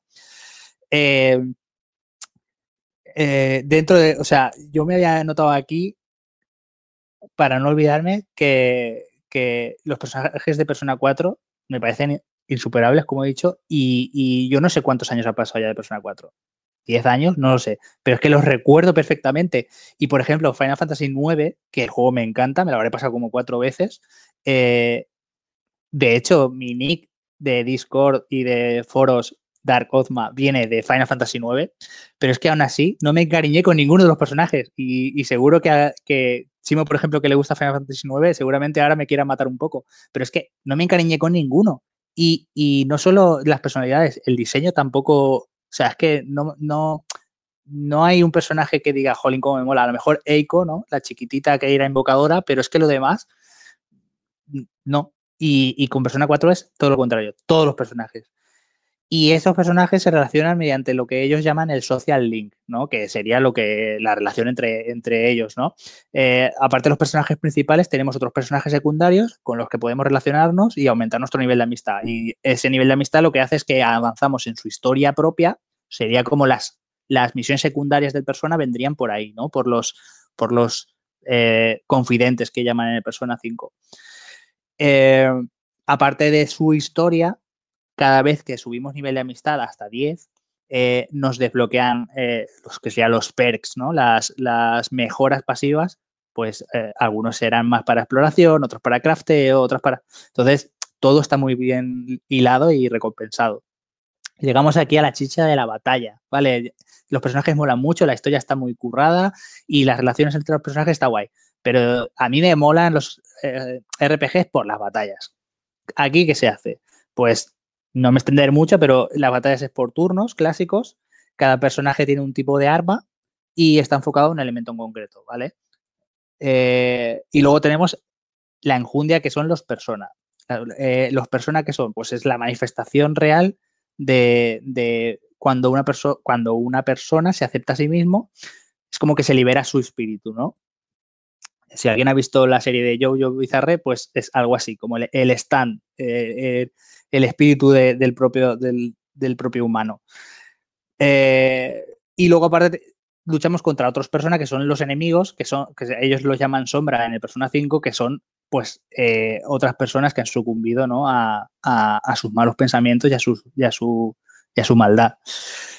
El personaje principal, Ren, puede ir... Eh, Cuando luchas contra esas sombras, puede ir reclutándolas como si fuese una especie de Pokémon, ¿vale? Para resumirlo mucho, pero los demás no. Tus compañeros secundarios tienen su persona cuando por fin consigan liberarlo, tienen su persona propio que siempre lo, lo suben de nivel y lo, incluso algunos pueden evolucionar, pero no pueden ir, no puedes ir cambiándolo. La, la personalización, digamos, está en el protagonista principal. Hasta aquí mi, mi parte buena. Ahora viene... ¿Por qué Persona cinco no estuvo entonces en mi GOTY? O sea, mi GOTY, perdón, en mi juego de la generación. ¿Por qué ni siquiera en el top tres? Pues eh, como J R P G y como juego así de historia profunda, tiene un grave problema de desarrollo.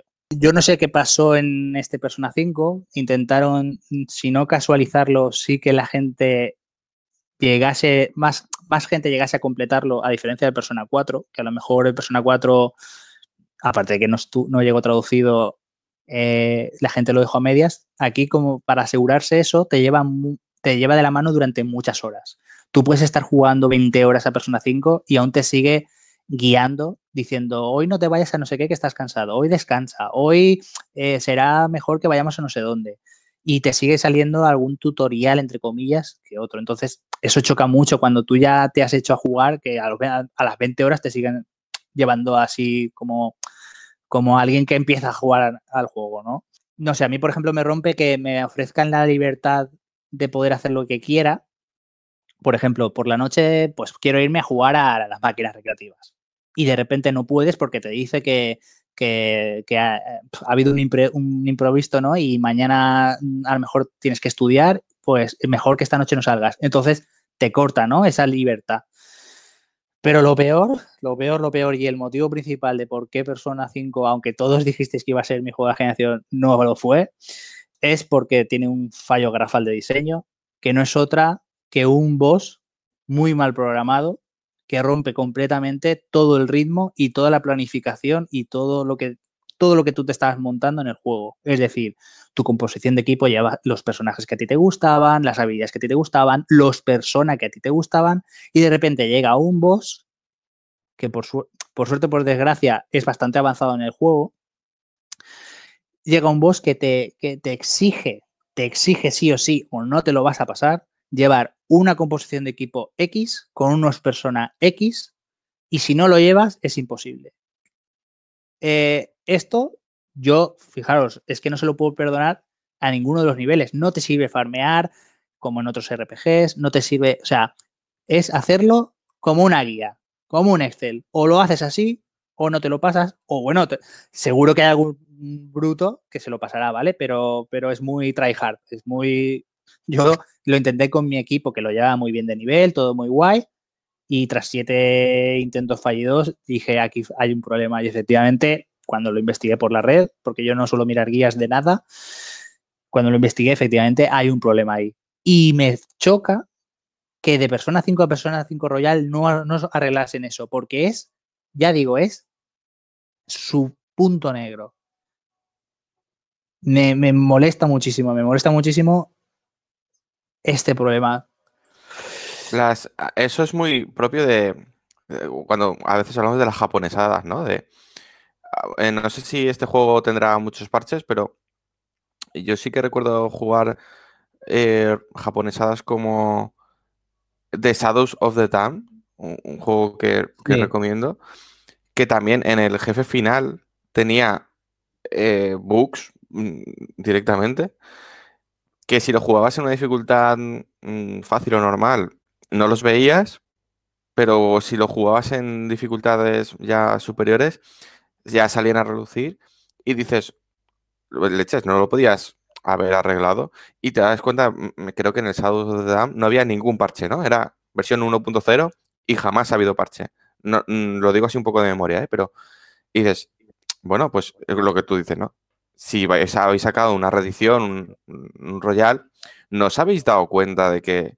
Bueno, pues si, si yo creo que por lo que has comentado, si lo has detectado tú y de la forma y de la forma que es... Además, Rafa ya te preguntó cuando llegó a ese jefe que qué pasaba, que no, sí. que no le cuadraba. Hombre, no sé, ya que estáis, ¿no? Pues arregladlo, ¿no? Un parchecillo ahí para... Pues, para pues está, está guay que hayas comentado lo de las dificultades, porque una de las cosas que se recomienda para pasarte este boss no es pasar el juego de normal a difícil, es pasar el juego de normal a difícil. ¿Por qué? Porque cuando este juego lo pasas a difícil, los, las debilidades elementales quitan mucha más vida. Entonces, por la estructura, una de las estructuras que tiene este boss, te facilita mucho la parte difícil, que es el, la primera parte del boss, ponerlo en difícil, porque te ayuda esa debilidad a hacer lo que tienes que hacer en su, en su mecánica de, de derrotarle, ¿sabes? O sea, que es que fíjate hasta dónde llega. Muy, muy mal. Eh, eh, Persona, con lo que dices de las japonesadas, eh, no son R P Gs para todo el mundo. Eso está clarísimo, ¿vale? Pero es muy, muy japonés en todo. Desde, desde el lado realista hasta el lado de la fantasía. Pero es que, es que no se le puede considerar perfecto, que me gustaría, ya digo que me duele un montón el tema del boss ese, pero, pero es que porque es un juegazo y, te, y si te gusta lo que ofrece, es, es algo único que, que solo lo vas a jugar ahí.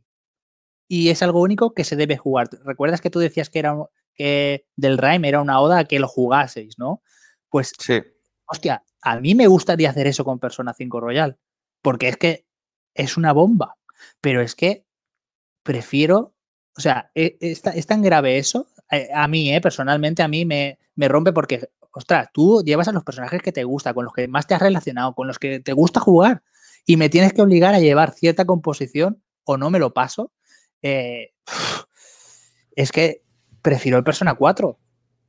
De hecho, es que no saqué el Persona cinco en, en juegos de generación por, porque es que tengo que castigarlo de alguna forma, a mi modo de ver. Sí, eso... eso... Eh, no, no lo he jugado, ya lo he comentado, pero sí que es verdad que cuando he estado leyendo en foros del Persona, de, de lo que es el juego, sin entrar en spoilers, eh, sí que comentan que ese boss es, está mal hecho. El diseño de ese boss claro. es totalmente mal hecho. Adrede o no, en principio debería ser adrede, pero es que si ves que la primera versión del Persona cinco está mal, en el Royal, como ha comentado Fran, lo tienes que cambiar. Es decir, es un juego, es una parte que te rompe totalmente eh, con lo anterior. Sí, además es que fíjate si es fallo de diseño, que tú te pasas ese boss hmm. y el juego vuelve a ser una maravilla. O sea, yeah. no es, no es lo típico de que tú juegas a un juego R P G o no, y de repente te encuentras un boss o un muro de dificultad que digas, ostras, que subido no ha pegado esto, ¿no? Y sí. tienes que... perder tiempo en farmear o en, o en mejorar tu equipo o en lo que sea. No, no, es que es está mal hecho. Te pasas ese boss y el juego vuelve a ser. Con, puedes volver a tu equipo anterior. Lo malo es que ya has hecho cosas que, pues, que te han trastocado. Has cambiado claro. los personas que llevabas, has cambiado los ataques que usabas, has cambiado, ¿sabes? Te, te choca mucho. Y dices, ¿por qué? ¿Por qué? O sea, no, no se entiende. Sí, que no es una evolución, es una evolución antinatural de lo que debería ser la progresión de los personajes de, sí. de un J R P G al final. Sí, sí, sí, sí te rompe, te rompe lo que tú está la, la historieta o la forma que tú estabas haciendo para vivir esa historia. Es el típico boss injusto de juego. Ah, pues ya, ya he acabado. ¿Queríais, a... Pero bueno, ¿Queríais yo... hablar del, del combate o algo? Sí, yo, a ver, yo diciendo todo, o sea, escuchando todo lo que ha comentado César, yo decir que el Persona, si no lo puse, pues no lo puse en los gotis porque no me lo acabé. Pero a mí me parece el sistema de combate, yo creo que de los R P Gs que he jugado en los últimos años, así por turnos y tal, me parece el mejor. O sea, el sistema de combate me parece impecable. Pues tiene sus rollos de, como ha dicho antes, así, haciendo un resumen rápido, rollo de... de Pokémon, ¿vale? Pero más que rollo Pokémon es tema de que tú puedes romper las defensas de los enemigos según el elemento opuesto a, al elemento que es débil él. Igual que a ti te pueden también romper la defensa, te van a hacer rupturas. ¿Qué pasa? Que cuando, cuando te haces rupturas tienes como un turno más, que puedes o volver a atacar con el mismo personaje o puedes hacer un relevo que pasas la acción a otro personaje, ¿vale? Pero este personaje que coge el relevo no pierde su acción, sino que tiene una más que luego la tendrá otra vez. Y le mejora, o igual en ese relevo se cura o me, y mejora las estas de ataque y defensa, ¿vale? Y entonces te, tiene una parte de estrategia bastante, bastante buena. O sea, yo al principio me acuerdo del personaje y digo, hostia, voy todo el rato con... Porque la, las personas van consiguiendo habilidades como si fuera al final un Pokémon, ¿vale? Las puedes, y cuando no caben todas, creo que tiene un máximo de ocho o diez por persona, las puedes... Tiene que olvidar una para aprender otra. Y al principio yo me acuerdo que iba con todas habilidades ofensivas. Y igual, cuando iba por el ter- segundo boss, ter- tercer boss, ya dije, hostia, eh, voy a meter aquí habilidades defensivas, habilidades pasivas que te permiten hacer un contraataque o bloquear ataques físicos automáticamente. Eh, tiene mucha parte de, de estrategia y a mí me parece el sistema de combate, obviando el boss este que hemos comentado que es horrible, que a mí yo dije me dejo el juego porque no voy a sufrir, pero al final como vi el, el apaño este que se hizo, me lo pasé. Me pareció impecable, o sea, mucho mejor que... que el Dragon Quest once, mucho mejor que el que el Bravely Default que estoy jugando ahora. Mm, no sé si mejor, pero me gusta mucho también. El, de, el del Octopath me gustó mucho también. Pero este, ya, te, ya os digo, eh, si os molan los, lo que ha dicho César, si os molan los R P Gs por turnos y no se os va a hacer dura la parte más visual novel que tiene, que no es a, que a mí, por ejemplo, las visual novel no me agradan, pero no se me hace dura por la trama que tiene y conforme me la, me la están contando, que no eres el típico mm, guerrero de la luz de los Final Fantasy o... Ni recadero. O Dragon Quest, y no es un recadero. O sea, es una trama de abusos, politiqueo, mm. ¿vale? Asesinatos y tal. Y si, os gusta, si esa parte no se hace dura, es, a mí en la parte de R P G me parece... Me parece exquisita. Además tiene la parte que ha comentado, que es muy dungeon crawler, ¿sabes? Es muy mazmorreo, porque aparte de los las típicas mazmorras, que al final, donde tú estás para el sistema de juego, al final vas por mazmorras. Tienes las mazmorras de los las principales, que es donde vas a los jefes, a tus objetivos. Y luego tiene una mazmorra general, que ahí te puedes perder y craftear, conseguir pe- experiencia para las personas, conseguir personas que no hayas pillado, etcétera. Y es que podría hablar también mil cosas que, que tiene. Por ejemplo, me mola mucho la parte que tiene de la, de la mejora de personas, porque puedes fusionarlos, puedes convertirlos en objeto, puedes hacer mil cosas. O sea, tiene mil cosas. Y la verdad es que está... Yo lo recomiendo cien por ciento. Si Borja y Fran no sé cómo estarán de J R P Gs ahora, pero yo sé que a Chimo, si le molan los Final Fantasy, y, y yo sé que a él un visual, tema así más para de visual y tal, no le puedes agradar, el sistema de combate te va a flipar, porque si a ti te molan los combates por turnos, este te va a flipar. Pero Chimo, Chimo, spoiler, no hay puzzles. Vale. Muy bueno saberlo. eh, por cierto, eh, ¿podéis decir cuántas horas os ha durado el juego? Yo llevo yo llevo cien y aún no me lo he pasado. Y estoy, creo que estoy en el final, por conforme va la trama.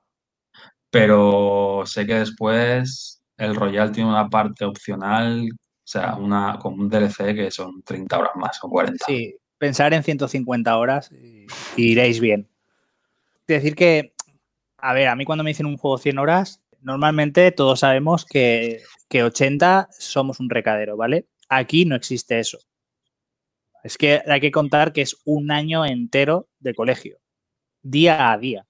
Y, y ahí hay mucha trama, hay muchos casos, hay muchos personajes secundarios, pero personajes secundarios con historias muy diferentes, desde un niño que su madre no le hace caso y el niño se encierra en el mundo de los videojuegos, o la, una chica como la serie esta de Dama, ¿no? De, de ajedrez, igual, igual, con su madre que está, que está separada y tal. O sea, tiene tal cantidad de tramas diferentes, no hace falta que las hagas todas, por supuesto, pero todas las que te gusten son autoconclusivas y está muy guay y te da beneficios luego para la exploración, las batallas y todo eso, que están muy chulas. El tema de, de, de los relevos que ha comentado Rafa es una pasada, porque hay mejoras también que mejoran esos relevos. Es decir, por ejemplo, un relevo no es gano un turno y se lo doy a este personaje y hago la acción con ese personaje. No, es que conforme suba amistad con ese personaje, eh, durante el relevo, eh, pues pasan a saludarse, de saludarse se chocan la mano, de chocarse la mano a hacer un ataque eh, combinado los dos, mm. la mejora que se dan en ese relevo cambia y aumenta y es más potente. O sea, hay mogollón de cosas. Es un juego que conectas con él y puedes estar jugando y no paras de hacer cosas diferentes y cosas que están muy guays. O sea, eh, ciento veinte horas, pero que son de juego. O sea, como mucho puedes... Voy a quitar veinte, veinte ¿eh? y, y, y estar diciendo mucho de farmeo, pero de farmeo no porque te lo exija, porque si no, no puedes seguir avanzando, sino porque, porque, quieres, te, porque quieres, porque te mola conseguir los objetos que puedes conseguir en, en esa mazmorra eh, de farmeo, porque no es de historia. Y claro, imaginaros, cuanto, cuanto más juegas en esa mazmorra, puedes aumentar el índice de aparición de objetos o eh, la experiencia que te dan los monstruos. ¿Sabes? Cosas así. O sea, es todo progresión. Está sí, muy porque además, sí, porque además esa mazmorra solo te obligan a entrar eh, por historia una vez o dos. Una vez o dos, sí. Sí, sí. ¿Habéis visto el vídeo de reseñas cortas con el análisis de sí. Persona cinco? Sí, sí. sí. creo, que también sí. Hace menciona, creo que también hace mención al boss, ¿eh? Sí, sí. sí. Pero, bueno, ¿Os gustó, desde ¿os aquí... gustó el vídeo o no? Yo decidí no verlo, por si acaso. Te estás perdiendo muchas cosas en la vida, Chimo. Yo no sé ya. Yo creo que... Yo desde va, aquí lo recomiendo, ¿eh? Se va a esperar, Chimo, al Persona cinco Royal en Nintendo Switch, ¿no? Ahora que la tienes. Uf, eso es un tema muy delicado, ¿eh? No, no creo que salga, ¿eh? Es delicado, es delicado porque antes han sacado el Strikers que el Royal, ¿eh? Sí, sí, sí. Eso es duro. Eso es y duro. Han sacado el cuatro en P C. Eso es más duro aún. Que, que, quiero decir que el tema potencia ya no es la excusa. No. Porque el cuatro, te digo yo, que corre en Vita perfectamente. A ver, el Persona cinco es de Play tres. Sí, sí, sí. Sí.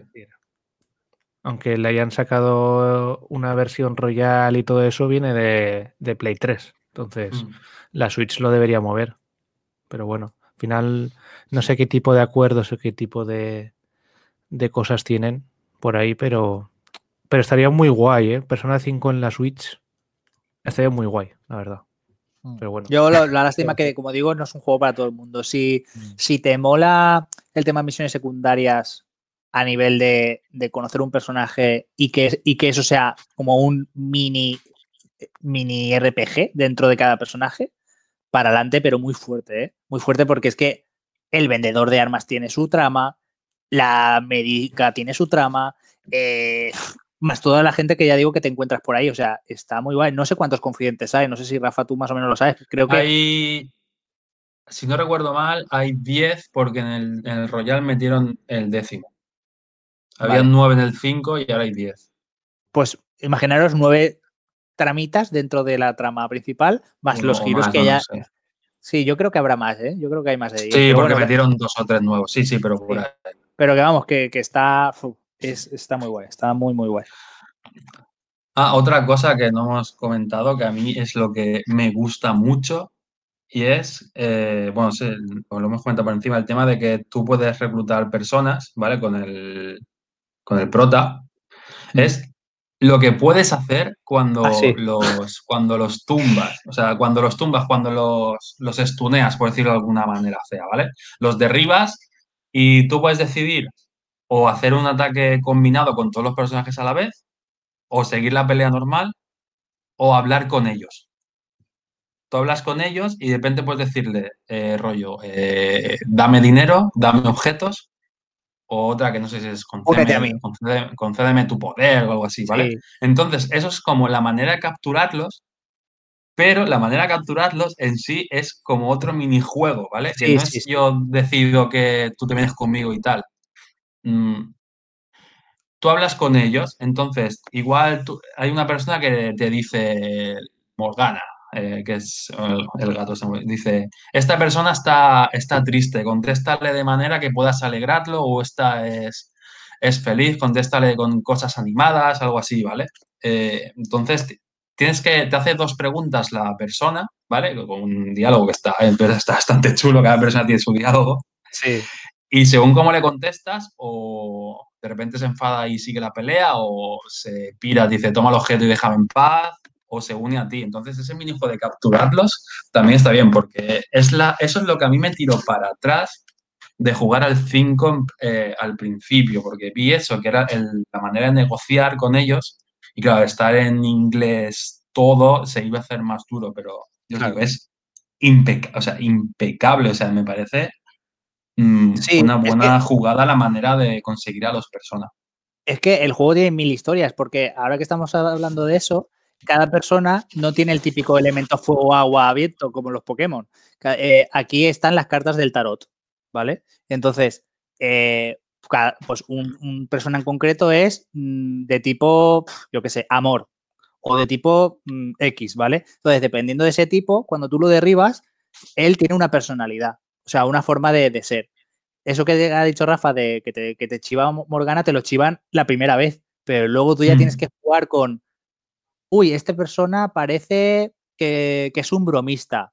Eh, y entonces, él te suelta como medio chistes y entonces tú tienes que soltarle la, la, todavía más gorda. O sea, te suelta una tontería y tú se la tienes que soltar más gorda. Te dan tres opciones a elegir y tú tienes que suponer cuál de esas tres es la que le va a molar. Si le mola, te contesta con una todavía más gorda y entonces te sale otras tres opciones más y ya si aciertas en la que le tienes que dar, se une a ti. O sea, son como dos pasos. Pero hay algunas que son muy buenas. O sea, es que está muy bien localizado a, al español. Yo me he reído sí. mucho. Y hay, y, y hay lenguaje adulto, ¿eh? Aquí si te tienen que decir hijo de, te lo dicen. Mm. eh, muy guay. Sí, eso, está... también, eso también es un poco del Undertale, ¿eh? Ya que hemos sacado antes el Undertale. Eh, Undertale también tiene esa forma de negociar con, con, no sé si solo con los bosses, pero en plan de, en lugar de matarlos, eh, hablando con ellos. Sí, y otra cosa yo para acabar yo, lo que me ha gustado también, o sea, es que, bueno, es que me ha gustado todo del juego, básicamente, menos el boss ese, pero... Todos los bosses tienen una, una dinámica distinta. O sea, como que dentro de cada combate de boss vas a tener eh, un sistema de poder hacerle una ruptura distinta o de pelear contra ellos. Tienes un minijuego de cada boss dentro de, de, sí. del combate. Entonces, a mí eso me ha gustado mucho. Cada boss es muy distinto. No puedes ir a saco y reventarlo. Sí, además Porque es un no. minijuego que no... O sea, a lo mejor alguien dice, bueno, pero todos los bosses tienen algo que lo haces para poder derrotarlo. No, no, no, no. Tú puedes pasarte un boss y no haber descubierto ciertas mecánicas del propio boss. Hmm. O sea, es que es impresionante. Un ejemplo muy fácil, y es en el primer boss, que no es muy spoiler, es que tú estás luchando contra él y si haces ciertas cosas, pues puedes hacer que uno de los personajes se coloque en una parte del escenario y se quede ahí para hacer tal. Pero igual no llevas a ese personaje o igual no haces ciertas cosas para que te salga esa opción. O sea, que, que está muy guay. Y son tan diferentes porque eh, hay que recordar que, que eso, que los, los bosses son la persona en concreto, la, la manifestación de su avaricia, de su maldad, de lo que sea. Entonces, si sí, un boss... El pecado capital. Eso es. Entonces, si alguien tiene uno de los bosses es que quiere todo el dinero del mundo, pues todo lo que es su representación de, de, de eso... va en relación al dinero. Todo es dinero. Los enemigos a lo mejor, yo qué sé, o sea, te tiran monedas, o sea, son cosas así. Y cada boss y cada eh, eh, palacio que se llama, o sea, cada, cada formación de la mazmorra de ese boss está toda diseñada en cuanto a su a su maldad, ¿no? A su tema. Está, es una pasada. Sí, sí. Yo cuando acabé este me iré al Strikers porque he leído, no es el mismo tipo de juego, pero he leído que no es tan muso como dicen. Que es muy es más alto un R P G que un Musou y me puede molar también. Muy bien, pues lo vamos a dejar por hoy, ¿no? Yo, Fran, pensaba que preguntarías algo, pero... ah, no. No, no, es que como, como os habéis callado pensaba que no había... No, pero si queréis eh, añadir algo más... Y Chimo eh... ha ido a comprárselo ya. Yo lo tengo comprado. Ah, ¿ya lo tienes? Yo te ya, to- sí. Todos tenemos comprados el juego. Bien, bien, bien. Ahora faltan esas ciento cincuenta horas. Pero yo tengo que comprar la versión para Saturn, ¿eh?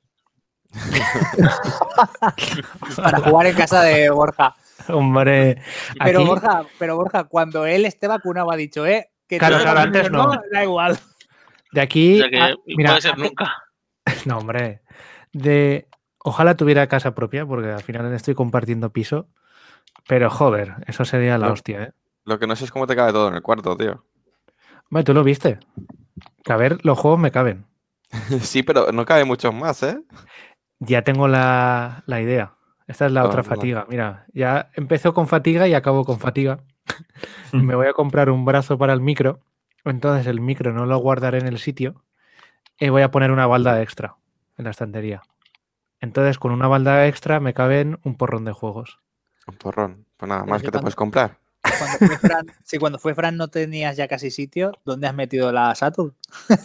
Eh, está en la caja todavía. Sí, pero en la, ca- en la caja que la tienes en la entrada. No, en mi habitación, pero en la caja. Con la bolsa de la Tagliatella.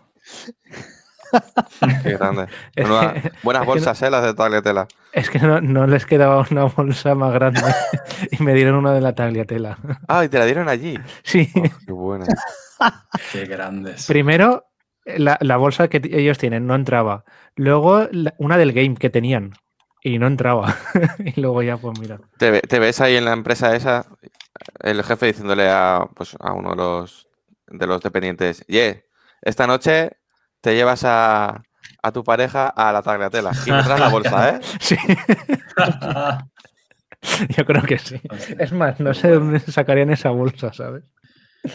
No, pero bueno, eh, ese es el problema. La Saturn es un problema en mi habitación, eso sí.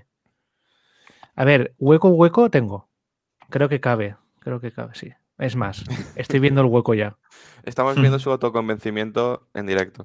Sí, sí. Siempre, siempre puede vender la cama, comprarse un futón y, y, y, poner, y poner más muebles para más cosas. Eh, no, ya lo tengo claro. Pero bueno, Japón. Sí, sí, no. Ya tengo claro, ya tengo claro el hueco. Sí, sí, sí, sí, sí, sí. Ya está. Decidido. Ya os, ya os pasaré foto por a vosotros y en Twitter también, si hace falta. Muy bien, pues vamos a dejar por hoy el programa. Como veis, al final aflora nuestro amor por los videojuegos y hemos terminado en todo alto con, con esta disertación sobre Persona. Y nada, agradeceros a todos eh, que estéis aquí, eh, abrazos y hasta la semana que viene. Hasta la semana que viene. Venga, people, hasta la semana que viene. Nos vemos en la pantalla de carga de Outriders. Bueno, gente, hasta la semana que viene. Espero poder mostraros ya por fin cómo se ven los Riders y no el, como ha dicho César, la pantalla de carga. Bueno, chicos, hasta la semana que viene. No puede ser, chicos. ¡Ha resucitado! ¡Outriders ha resucitado!